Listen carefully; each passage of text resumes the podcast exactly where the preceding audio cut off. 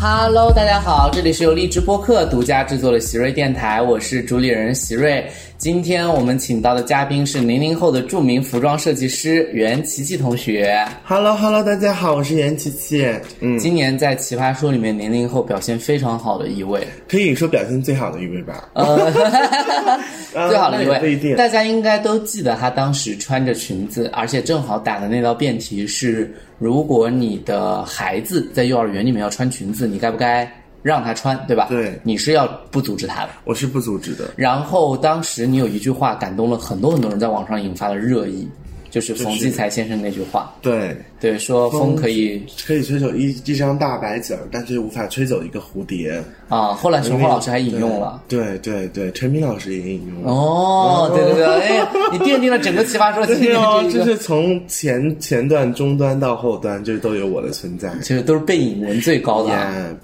太好玩了。所以当时那道题是你真实的想法吗？对呀、因为作为一个时尚工作者来说，其实，呃，所倡导的这种呃自我也好，自由也好，跟年龄是没有关系的。所以说，只要什么时候他想，他想穿什么，都没有任何理由去阻止他。因为大家可能会陌生，但是其实琪琪我们之后好几次见面啊，嗯你也都是穿着裙子的。嗯你生活中其实就是穿着这样的一个呃比较长款的这种衣服，然后色彩会比较斑斓，对时尚感。对所以你是从什么时候开始穿裙子的？我大概是从。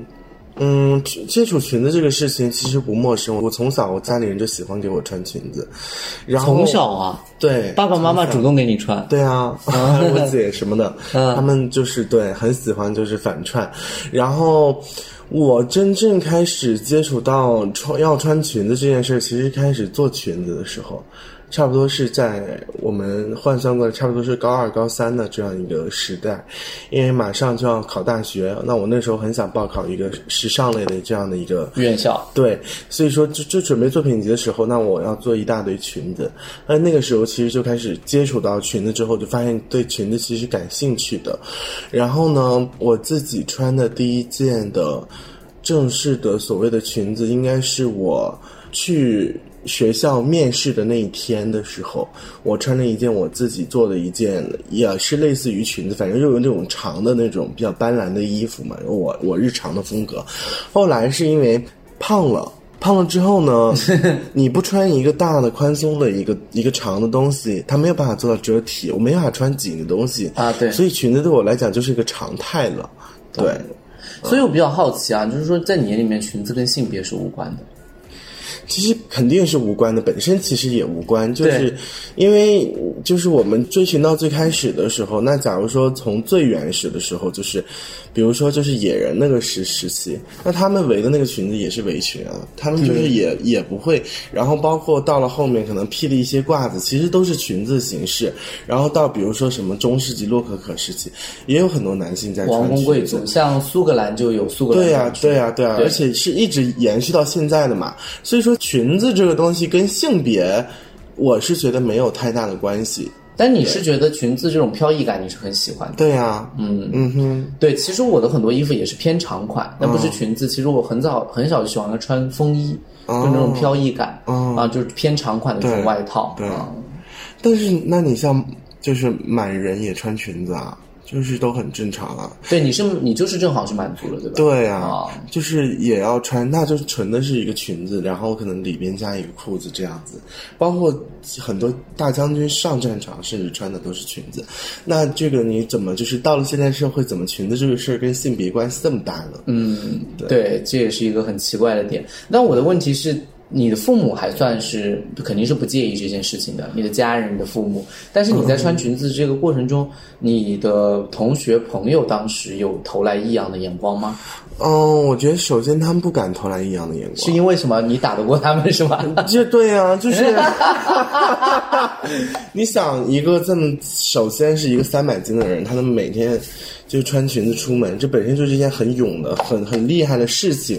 所以说，就是他们也不敢，就是而且我觉得我的同学都是比较开朗的人，我身边还真的没有特别拗的人，就真的会在我就就就是，而且就是在我朋友关键是圈上面，嗯，直直接评论我说：“哎，你怎么穿成这样的人？”我觉得没有，我觉得他们也、也不至于。而且现在社会其实就是多开放啊，对啊，大家都见多了，都很正常的事儿。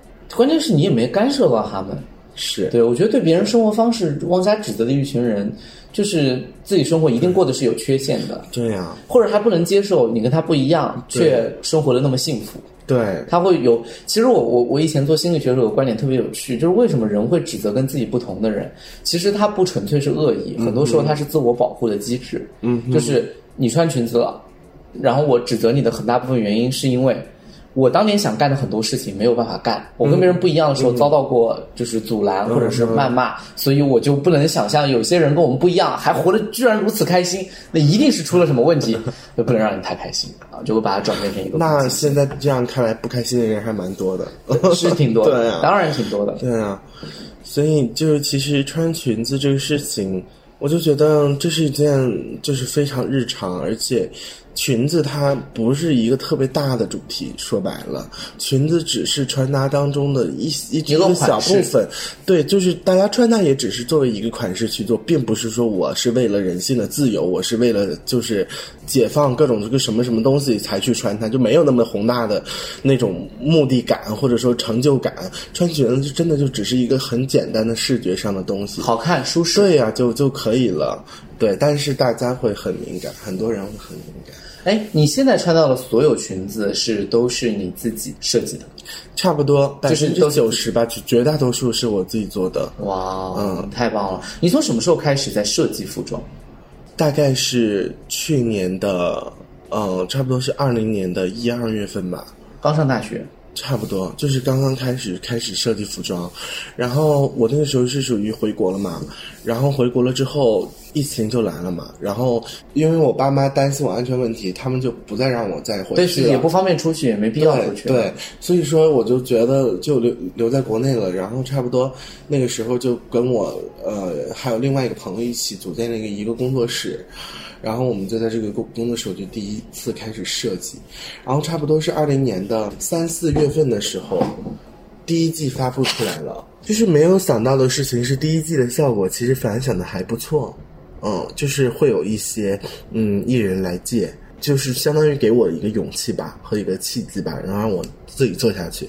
然后做着做着做着，九月份的时候就正式的办秀了，这个秀大秀就已经落地了。然后九月份这一季就是是非常出圈的这一季，就是所有的衣服，几乎每一套衣服我能拉出来至少。两到三位一线的艺人肯定是穿过它，拍过杂志，然后或者是甚至有一些就是衣服是都是上过热搜的，所以这一季的反响就非常非常的大，然后就我也不知道突然怎么了，就这样子了。我觉得你会不会是就是因为是这样的哈？你从做服装行业，其实一开始算是比较顺利吧？对，你从成立工作室到设计，你刚刚提到就已经有非常多的艺人活动开始找你去借，对，然后为什么这么顺利就涉入这个行业，并且在短短一年之内就已经做得很成功？来进入这个，我想先问一个八卦，嗯，有什么样的艺人借过你的服装？我来差不多，我这个应该是方便说的吧？方便说，你应该也公开了啊。我现在就是读一下最近吧，好嗯好。不读那么多了。啊。比如说今天江映蓉姐姐，江映蓉啊，对，然后前两天吉克隽逸姐姐，然后这两天的朱婧汐姐姐，然后我看一下思达，然后像预言、娃娃，然后我看看这是谁哦，思纯，然后这边有张萌姐，这些都是最天呐！沈沈梦辰姐姐，然后 Coco。哇舒畅姐，舒畅姐已经差不多合作了快五次了，对，就是还还是挺多的。这种属于叫高级定制服装是吗？也不算，就是他们是看着你设计的成品，然后就想来找来你来借这个衣服。对，天哪，太棒了！我的衣服是？是我不配。就是逮到大，你刚才也听到了，就是，然后很吓人，笑死了开玩笑了，嗯所以就是我觉得我进入这个行业之所以就是到现在能走的比较的顺的原因是，第一，其实我在进入这个行业之前的几年就就是已经积累了很多很多审美。就是我我本身就是喜欢买的一个人，所以说各种时尚的资讯呢，你像 Walk Runway 这个软件，可能在我手机里面待了五六年了啊，这个软件打钱啊，嗯对，然后所以说就是说一直在关注这个上面。其实审美这东西的积累就是多看。你关注多长时间了？你比如说我，我举个例子啊，我们以前总说一万小时理论，我打辩论是第八年。嗯哼，你你关注多少年了？你从什么时候开始你的萌芽？正式接触时尚，那应该是我正式走进商场开始买这些设计师品牌那一刻开始，那差不多从一六年开始吧。就二五年了已经。对呀、所以说其实我看似是只出来做品牌做了一年，但我就是在积累了很久积累了很久。你从小就对这个东西非常感，对穿戴这种品牌非常感兴趣。是因为我姐特别喜欢打扮我，她会给我买很多特别特的那种童装，然后我就是每次都演绎的就是很很闪耀，而且我妈也是非常时髦的人，就我们家的所有的我们家的家庭女性对时髦的追求是永无止境的，所以受妈妈姐姐影响很大。对。然后你对审美的关注，应该还促进你应该自学了很多这方面的内容吧？阅读或者是那个，因为我昨天在袁琪琪房间里面找到了景观社会，啊，找到了这个呃物字体呃物体系，嗯，对对对对对，是因为这些事儿其实跟时尚是相关的。这个当然当然当然，哲学上后对很多东西，然后就是后现在是越来越发现这些事儿其实才是跟它最相近的那些事儿。表面上看到那些其实没有那么大的对，因为设计理念它要是整个艺术对对艺术史脉络和艺术思想的把握，所以说，嗯，所以说就是我觉得每这个过程是每个人都要经历的过程。真的，它就是你把它缩减，我现在给你出一套课出来，没用，没用。真的没用。审美这东西真的不是一两天就能出来的。木星有一句话特别好玩，他说。那个什么，缺乏审美力是绝症，知识也解救不了。确实是这样，也是要靠天赋。就你对色彩呀、结构这些东西，你到底敏不敏感？所以你自己肯定是在这方面有天赋，这个也无需否认。我相信，对因为之前有一段经历是，本来是在国外学的编剧，哦，嗯，然后有一段时间突然开始画画了，然后我就在那边租了一间那种画画室，但是那种画室是大家集合的那种画室，啊一个大房间里边六七个人，嗯可能就一个小挡板。那其他里边的人，咱们就说不准是谁了，他是是新人还是是是这种大佬还是怎么样？我就在那里面画，然后你画，你肯定要把它摆在那儿，你总不可能每一幅那么大的画带回家。后来就被我旁边的一个邻居就是发觉了，他就很激动的过来找我啊，我觉得你就是非常有有有这种 sense，觉得你你你可以，然后他就带来了他们的常合作的一些展馆的这种工作人员或者说组委会吧，就来看到了。后来就是他们帮我办了一场画展，然后我才是哦那才多少岁啊？十七岁，刚刚好卡在我十八岁生日那天，嗯办的这个画展，然后，呃，我就这个那个这个时候就觉得我自己对我啊、我原来可以搞就是这种纯艺这种方面的东西，然后因为我那个时候太太讨厌编剧，我觉得编剧太无聊了，我我那个时候就是每天强迫的打开各种新闻网站去看一些生活当中的各种各样的事情，我觉得好糟心，我觉得不是我一个年轻人该去接受的这种这种事儿，然后我就干脆我就考大学的时候我就直接准备报就是说纯艺的那样的大学，然后后来一点一点一点一点就是往后走，就莫名其妙发现自己好像时尚这方面也能做，对，所以我觉得进入这个行业也算是阴差阳错吧。嗯，是比较偶然的，因为前面一直在往编剧方向上努力，后面发现天赋，还有很多偶然，比如别人的认可，突然一下子的影响对啊、然后跨界过来，对，太精彩了吧！这么小年龄也还好。对这个东西的把握这么深，反正这个事儿就是，我觉得嗯确实所有的搞艺术都要靠天时地利人和吧。哦，当然，这个东西，这个气场啊，你的磁场啊，这些东西，它慢慢积累下来，我觉得所有的机会会自己找上你。你你现在的这个服装是就是主要是提供给演艺或者是活动，对它主要是比较偏高级一点的。那个大众服饰有吗？啊，大众服饰就是我们所谓的 ready to wear 嘛，就是啊我们想看到大家。但是我自己心里，其实我说白了，走 high fashion 品牌的调子，一旦做大众服饰，所有品牌都是在掐烂钱。这个是这个是这个是肯定的，因为你跟那个你的正常的成衣线是没有办法比的。嗯，对，所以说我我现在还没有到就是对商业就是有那么大需求的那个程度，所以我我现在想法就是我先不做，小而精。对，就是等到我快活不下去的时候，我再把它做出来，哎，也不迟。就是我现在的销量就是极其惨淡，因为确实是大家确实不赖大家需求不多。对，不赖大众，就大众确实穿不了这样的衣服，那也没办法。实话是因为我有看到，其实这里面也稍微跟大家安利一下，就是说，因为我们是个音频啊，嗯但是其实图像上不好放，大家可以去关注袁琪琪的微博，对，然后他微博上有非常多的这个服装，大家可以去看。它确实是就是，但是这个其实也符合大家的一个认知，就时尚的东西。日常穿起来就非常的奇怪，你比如说我们每年都看有一些走秀，有一些照片没有露出来，有些设计师的 idea 在里面。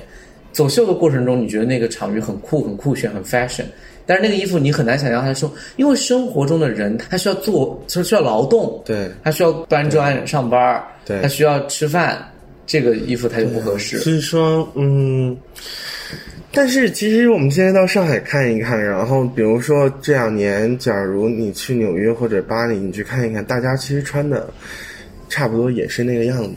但是可能就是说，咱们现在的环境，大家还没有那么，就是对穿搭这个事情可能没有那么那么的在意。对，就是我觉得是实用性还是对高于了审美。就是我觉得是这样的，就是说这个我发现一个特别有趣的事情，我做语言表达，嗯比如说食物。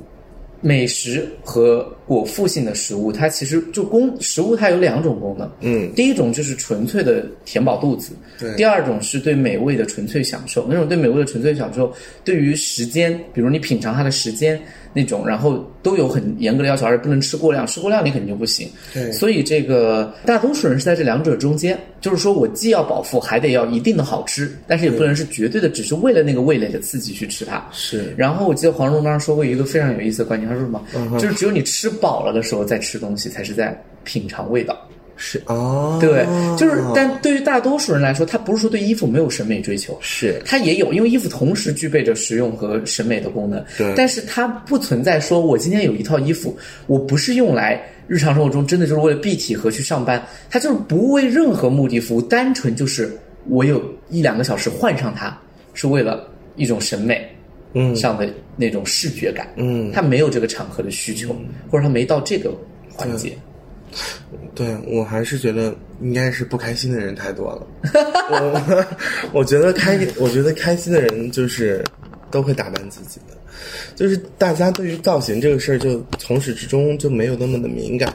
其实秀上的这些 show piece，它是可以被搭进日常的，但前提是得有一个能力和勇气去把它搭进来。假如说你现在去，比如说一些就是所谓的时尚人士比较愿意聚的地方，比如幺五八，嗯，你真的能看到很多人比秀上要精彩很多，他们搭的真的也是非常的有意思。所以我觉得接受这个事情就就是从先认识这些人，然后接触他们的圈层开始吧。反正我也我觉得我我也不急，就是我们早晚会觉醒。这个事情一旦觉醒，它肯定会带来一场报复性的大消费，嗯，真的是这样哎，我问个问题啊，很多人就说时尚看不懂，啊。怎么理解这个问题？或者你有什么你觉得需要看懂吗？还是说你觉得就是用什么以一个什么方式去打开这个时尚和怎么观看时尚？首先是看你看的到底是谁。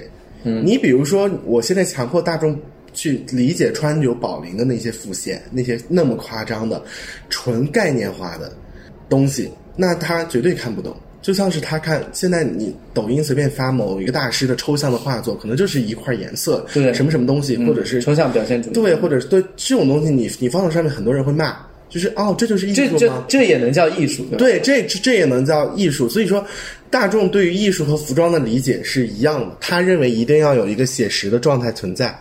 那你说，大众现在看不懂这些 high fashion 里边的这些概念化东西，他为什么能看懂洛可可呢？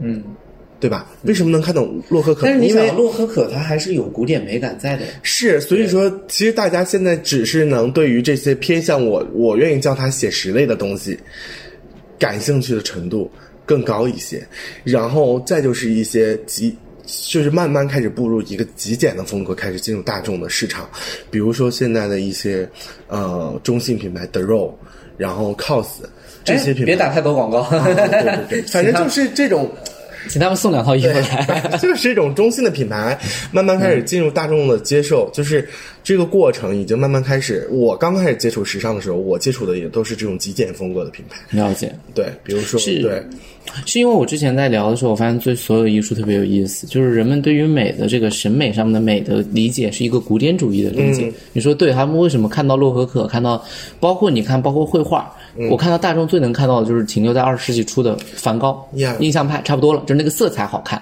因为它还符合了人们心中的，比如说构图啊，一些简单的，就哪怕我不懂艺术，但是我看到这个东西，我的审美是有一些对。可能生理上的愉悦的，对。吧？色彩的鲜艳度啊搭配啊，然后画的是个景儿啊，画的是个人儿啊。总之就，是说大众的审美很浪漫。对，它是一个对然后洛可可那种华丽啊，对吧？包括很多家里面装修都搞那种，对吧？那种风格。对对然后，但是其实到了后面的那种抽象表现主义，它有更多概念化的东西在里面。嗯你直接从一个典型的那种一般意义上的这个这个或者古典式的浪漫式的审美去看待，它就不符合。嗯比如它线条溢出啊，有狂野性的一面啊，反叛性的一面啊，嗯，然后那种夸张啊，嗯对吧？扭曲啊等等。批判啊、讽刺啊、对对啊，对它都在里面这些主题其实都进入到。对，嗯，那你像很多设计师做的东西，他可能就是在就是讨论，比如说什么，是死亡、嗯。毁灭、嗯。黑暗，嗯。啊，那或者是未来纪元，可能但是他们大家对未来纪元的描述都不是美好的。对。对。哎，其实这个是的，因为到后面的那种否定性的东西。在艺术当中呈现的越来越多的时候，艺术就有这种功能，而大家在日常生活中也不太喜欢去面对这些。对哎，这两天我昨天看那个大家都说上线那个《爱死亡机器人》第二集，你昨天不是在房间看了吗？我昨天只看了一集我就睡了，因为我回来太晚了。啊、很好看他也是其实在在讨论那些东西。嗯，这一季我觉得做的东西就是在做反差，有各种反转啊各种各种各样反差的东西。比如说他，我我不剧透啊，但是圣诞老人那一期我特别特别的喜欢啊，这是就是打破我们常识，打破我们的这种浪漫主义审美，完全打破但是他在第一季里面，我最喜欢的一集是祖马兰，啊啊。OK，对，那个还是一个中国故事，是，嗯，我也很喜欢祖马兰，但是它还是很浪漫的一个事儿。对，所以就是说有有这样的那个，所以哎，那我再问一个就是更日常一点的问题，嗯，你现在每天穿着这样的这种大型大，因为你这个衣服体量还挺大的、这种裙子，嗯，然后会有很多小的设计，嗯，然后还有是整体性的，日常生活方便吗？你觉得好方便啊！哪里方便了？多方便啊你昨天没跟我出去，我昨天去吃饭的时候经过了一块建筑工地，旁边有条小路，有积水，我都感觉很不方便。我 Oh my gosh！可是你穿的，就是我们对于高定，包括一些特别繁复的，或者是看起来特别珍贵的东西，其实没那么爱惜，因为都知道他是怎么做的。可能那一件超级高定的那件裙子，几十万的裙子，就是用六块钱一米的纱做的，所以说就是随时就就能从头再来的感觉，就是。哦，是这样吗？我一旦把它脱脏了，我回去把这片布我大不了撕撕下来，重新剪一片。所以你这些衣服都都不洗的，直接撕。没有没有，那倒也不至于，保护还是肯定会保护，但我不会因为怕，比如说地上有积水或者什么，就拒绝穿那种长的衣服出门。在在你里面就是还是要就是，即便是面对积水、泥潭、泥泞，也要保持这样的。对呀、也要保持。难怪了，因为有一天我看大家有穿那个礼服，那个裙子，我每次都在想，嗯，就那个礼服的裙子不是总拖在地上吗？我就对多可惜啊，拖来拖去。don't care，它有它有里布在的，不行就换一块里布，其实就就很简单。但是现在也有很多时装品牌在做机能的东西啊，工装的。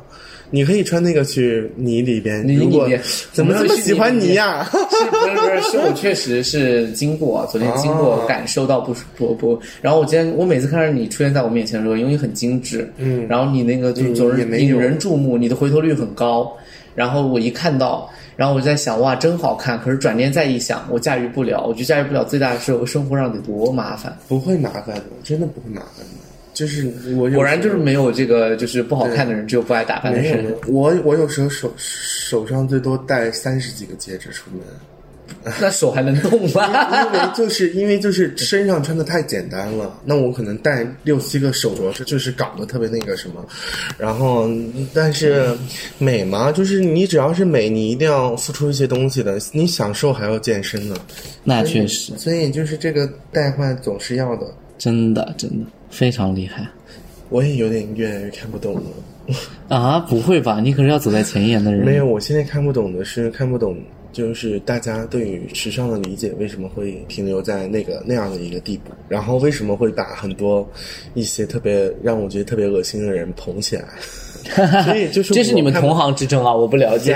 所以就是我看不懂的是这儿，你知道吗？所以艺术理念是有分歧的，当然有太多，你们互相彼此之间 diss 彼此，会，我经常用作品 diss 彼此，就是跟那个 rapper 一样啊，也会写作品来。呀，就是可能，嗯、假如说我看到一个真的就是那种随便抄一抄，他就是这个人就是完全抄袭啊，这种不就不算抄袭，就打擦边球，就是我看到你的衣服，然后我可能摘一个元素下来，然后这种东西出去之后卖的很好。卖很火，然后那我而且有很多这种就是这两年我看不上的设计师一个擦边球，现在人们越来越会打，对？对，所以说就是大家现在已经就说白了，是他背后没有一个根基性的观念支撑他，他做了一个搬运工和一个修改工，是呃，是，所以说就是我现在，比方说我放到秀里面的作品，有很多就是直接就是，他是本原本那样做的，我把你要做这个元素做到极致。那你看一下，你做不到，你想不到，那 OK，你好垃圾，就是会有这样的这种，这种就是心心算去，因为因为确实在这个方面上，就是我觉得每件艺术作品其实是一个叙事，一个故事。对但是大众很多时候其实是没来得及去看这个叙事，所以包括你们，我是很我建议你们把它想到了讲出来。对我想因为到了因为我为什么说它有观念做支撑？抄袭者他其实他是单薄的，嗯，他抄的都是表层的，他抄不到深层的东西，所以你为什么每次都能反击他？嗯，但是因为他没有艺术作品如果，但是大众又没有办法了解到你这个艺术作品背后的内涵和故事。可能大众看不懂的原因，他就是把艺术品当成衣服了吧？对，就是那些秀款的东西，它真的就可能它的初衷就不是给人日常穿的，它本身就是以人体作为一个嫁接形式，以服装作为一个表表现现形式，把它放出来而已。这个东西最后还是会进到展馆里面去展，也不会涉及到量产，所以大家会觉得看不懂。哦，我我有在网上抨击过这些说看不懂的人，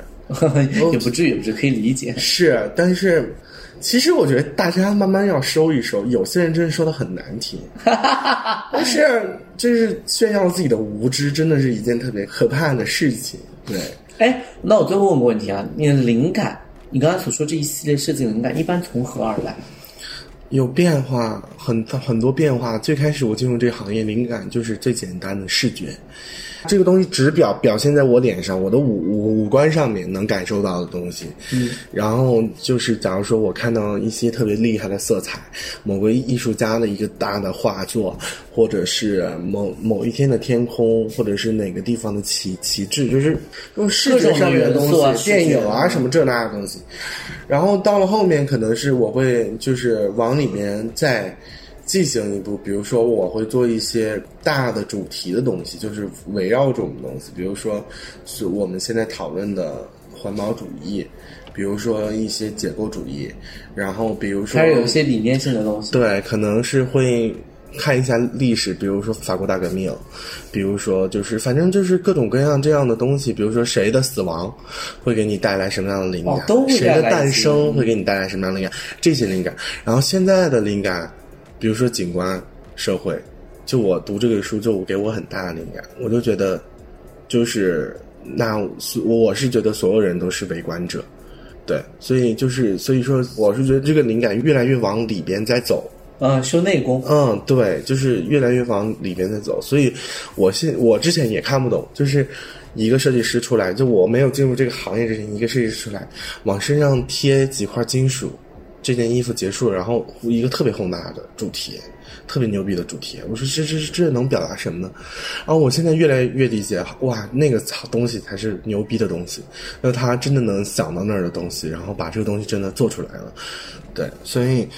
嗯，确实是，你要逼迫所有人经经历这一个过程是很看山还是山，看水还是水，最后是。嗯，那个谁啊，杜尚第一次拿小便池去参展的时候，就是说这也配叫艺术作品。嗯，那是因为他对整个艺术史有非常强烈的把握，到抽象艺术最后就是物现成品艺术，然后就拿了小便池签了个字啊，全杜尚一九一七，然后放那儿。